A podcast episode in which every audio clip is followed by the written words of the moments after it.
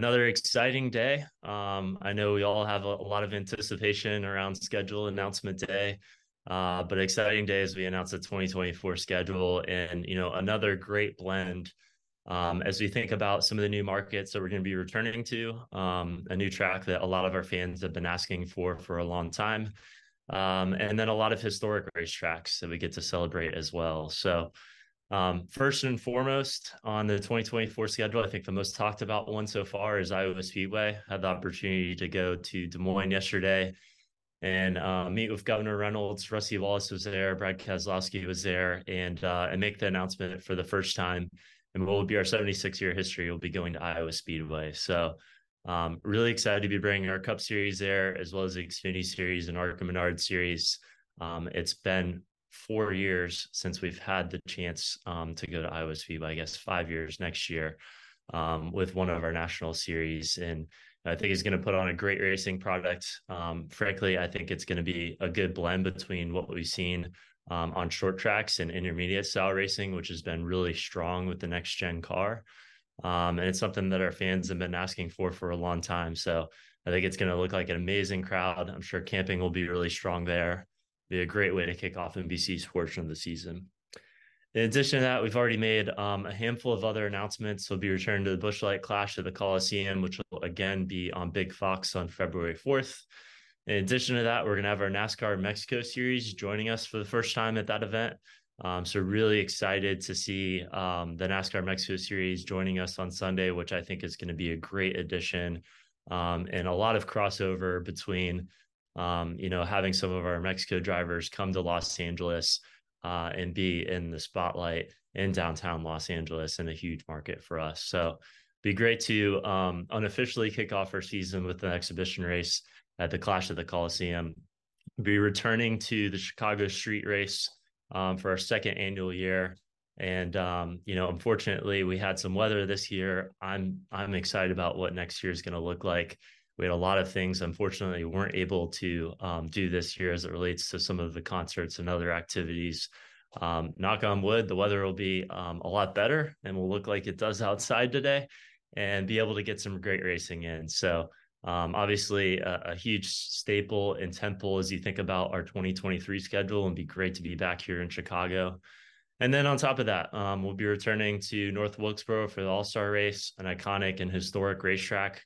Atlanta will be moving to the second slot for its spring date after Daytona 500, and then we'll help kick off our playoffs as the very first race once we go into the playoffs. And then, to that end, a little bit of a shakeup in the playoff schedule. Now that we've seen how the playoffs have shaken out the past couple of years, we wanted to introduce a little bit of variety and innovation to it, with introducing Atlanta to that very first race in the playoffs, Watkins Glen right after it, Bristol Night Race in that round of 16 to help close us out, and then Kansas moving to the round of 12. And as you think about the round of 16 and round of 12 in particular, and the variability and diversity of the tracks, we have some of the best drivers in the world, and to be able to see them on short tracks, intermediate tracks, super speedways, and road courses, I can tell you as a fan, is going to be a lot of fun to watch. And then last but not least, we'll be heading to Phoenix Raceway for our championship again, as we crown all three of our National Series champions. Yeah, Ben, thanks for being on with us. I'm curious, obviously, it seemed like that Iowa was a little bit late addition in the sense of that you couldn't get Montreal done. So I'm curious, A, if that's accurate, and then B, are you still in pursuit of Montreal? And if you do get that done for future years, what does that do with Iowa? Thank you. Thanks, Bob. And enjoyed the tweeting or I guess X posting that we had going there for a little bit earlier today. But Iowa Speedway was something that we've talked about for quite a while. This is something that we've been hearing from our fans for a long time, and Iowa in particular, that we want to see a cup race there. So unfortunately had to take a bit of a hiatus over the past few years with COVID for their Xfinity Series and Truck Series, but felt like it was important for us to get back to Iowa Speedway. And then as we think about international venues in general, we still are bullish about finding our way either north of the border, whether that be in Montreal or Toronto or another market, or south of the border, down into Mexico. You know, as we've mentioned in the past, we want to bring our NASCAR Cup Series there at some point. We think it's important for us to get outside of the United States with our series in some way, shape, or form. So that's something we're going to keep our pulse on as we think about 2025 and beyond. But, you know, as we've mentioned in the past, timing is always critical to a lot of these moves. We want to make sure that the market's ready for the NASCAR Cup Series, that the timing makes sense for the industry and the sport. And, you know, hopefully we'll be able to move in that direction at some point. Thank you, Dustin Long, NBC Sports. Hey, Ben, I know you talked a little bit about the playoffs in Atlanta opening up, but you've got with Atlanta a drafting track, Talladega a drafting track. In the past, you hadn't put two drafting tracks in the playoffs. That's certainly 20% of the playoffs. Why was Atlanta in there, or was that as much of a carrot to Atlanta to moving its spring date to Atlanta up to the February date where the weather's a little bit more of a potential issue for its spring event? Yeah, so a number of things as we think about the movement of the Atlanta dates. You know, I think for starters, as you think about the spring date, you know, Daytona 500 is our biggest event of the year, and we carry a lot of momentum in the early part of our season. And with seeing how Atlanta has played out over the past couple of years from a racing product perspective, you know, obviously we want to see how it both started and evolved after the repave. And after seeing several races play out at Atlanta, felt like it made sense to move it into that second slot after Daytona. It was a natural fit for us, seeing that we're not returning to Auto Club next year, as we think about heading to the West Coast Swing in Vegas and Phoenix. And then introducing it to the playoffs was kind of a myriad of things. Again, the racing product and what we've seen so far, the positive fan sentiment that we've seen around, you know, what it looks like on track. And then, you know, we felt like it's an opportunity to introduce a little bit of variety to the schedule in the playoffs. So, you know, introducing a drafting style track like Atlanta to the round of 16 to follow it up with Watkins Glen and then the Bristol Night Race is really going to test the variability of our drivers and their skills as they think about punching their ticket to the round of 12. So something we wanted to do that was a little bit different and shake it up a bit. Also, at one point, there was a little bit of rumblings about Rockingham, and obviously things have been, you know, some building up there. Was there any conversation? Is there any interest? Or if you put a race in Rockingham, is it going back to the issues 15, 20 years ago? There's a race in Rockingham, there's a race in Darlington, there's a race in Charlotte, that you're flooding the market, and that there really is no place for Rockingham in NASCAR in the future.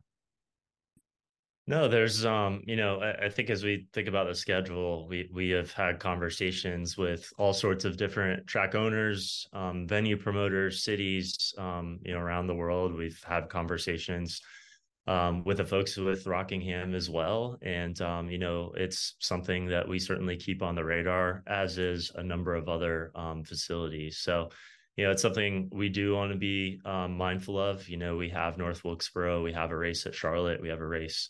A couple of races at Darlington and Martinsville. We do have a lot of races in that part of the country. That said, it's also a really important part of the country for us. So what the future looks like as we think about that region in particular is yet to be seen. But, you know, we're going to keep our pulse on, you know, all tracks and venues that are out there. Thank you. All right, let's go to Heather Williams. Why it's a BO. Hey, Ben, Heather Williams from WCYB in Bristol. I had a specific question about the spring date in Bristol. Given the history and when it's been in March with the weather, rain, and sometimes even snow being an issue, how much does that history play into when you're moving a date back to like May or March in this instance? Yeah, so, you know, it's a great question. And Bristol in particular is something that we have considered quite a bit. You know, it moving off of Easter Sunday and then moving from dirt back to concrete is certainly a big change, but date is also an important element of that. And as you think about our schedule, and if you want to bookend it from President's Day weekend or February 4th for the Clash, all the way to our championship race, which is, you know, the second week of November now. You know, it is a bit of a challenge as we think about trying to find dates in the February and March windows. Naturally, we don't have a ton of racetracks that we can race at in Florida or the southern part of the country where it's a little bit warmer in February and March.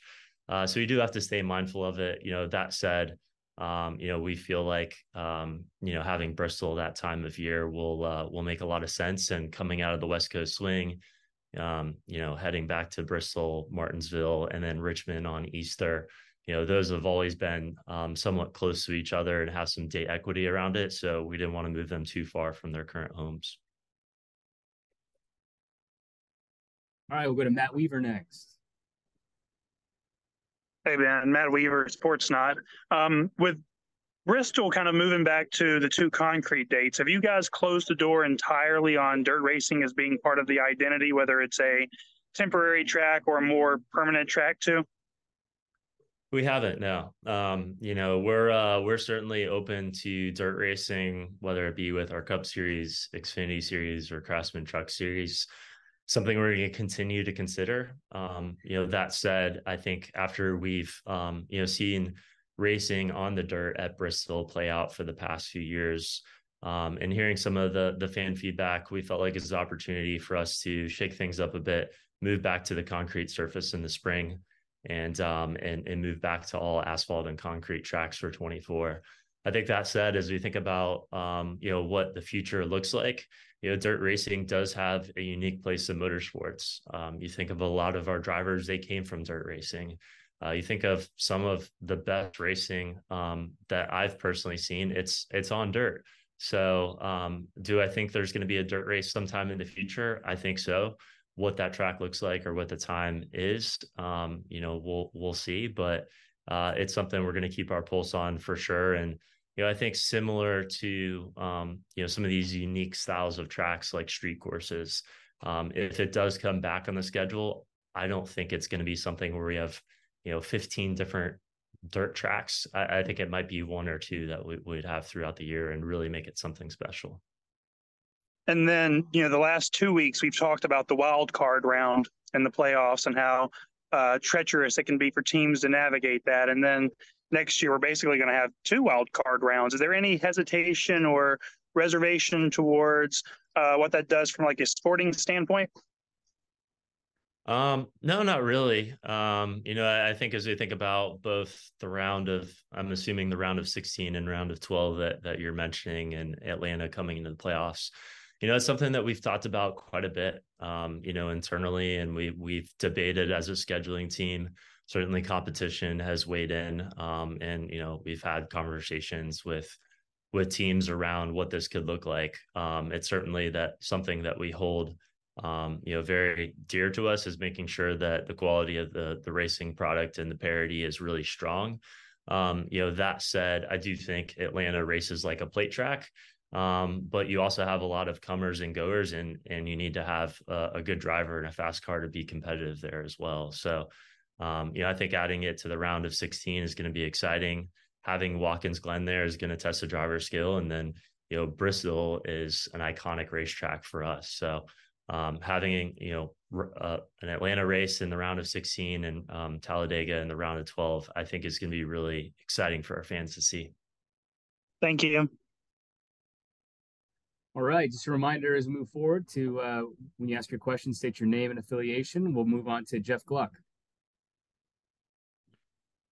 Hey, Jeff Gluck from The Athletic. The Darlington Daytona shift, I know for it's largely in part because the 2 week break, obviously, but so is it a given that those will move back to the positions that you had them in following this, or is that still up in the air, not guaranteed that they'll return to their spots? It's up in the air. I've really enjoyed Daytona as a regular season cutoff race, for us the past few years. I think it's been exciting. It's been unpredictable. It's created a lot of storylines. Next year, with us taking 2 weeks during the Olympics and naturally moving the end of our season back 1 week, shifts that. And we had a lot of conversations about, does Daytona continue to stay as a regular season, and do you swap it with Darlington? We felt like Darlington on Labor Day weekend, and being that race, is something that's core to us and something that's special to our fans. So it's something we want to keep in place and really test out as we think about for 2024, seeing that it is a little bit different. I know that 25 is going to look different. Naturally, we'll be in our new media rights agreement, so it won't be Olympic year. So I think the schedule overall will have a lot of variability to it as we think about 25. Does that mean we'll be back at Daytona? Potentially. Does that mean Daytona is a regular season cutoff race? Potentially. So we're going to look at all scenarios, and part of it will also be looking at seeing how Darlington is as a cutoff race for the regular season. All right, thank you. Okay, let's move on to Ron Snyder.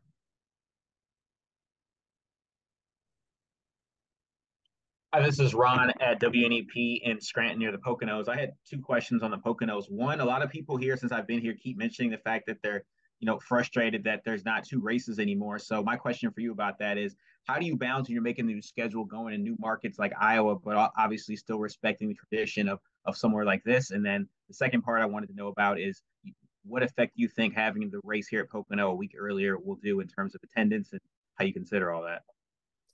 Yeah, it's a great question, and I appreciate it. And it's a balancing act, right? So we want to continue to be bold and innovative and introduce new venues to the schedule, like a Chicago Street Course at LA Coliseum or Nashville or Circuit of the Americas. That said, unfortunately, we can't add new races to the schedule. So every time we add a new date, it has to come from somewhere else. So as we think about schedule variability, and getting to some of these new markets, naturally, we do have to make some of those difficult decisions. But I think that said, if you looked at Pocono this year, I didn't have the chance to go, but I looked at some of the aerial shots of it. It looked amazing. I mean, the crowd in the grandstands, the camping was unbelievable. It was great to see the amount of people that turned out for the event. The race was fun to watch. And, I think having it, even though it's not on the same exact weekend, close to its weekend that they had this year, I think helps keep a little bit of data equity. And it's a lot of conversations that we've had with Nick Igdalski and the group, is they really love that middle part of July and having some equity around it. So we wanted to try to protect that as much as we could.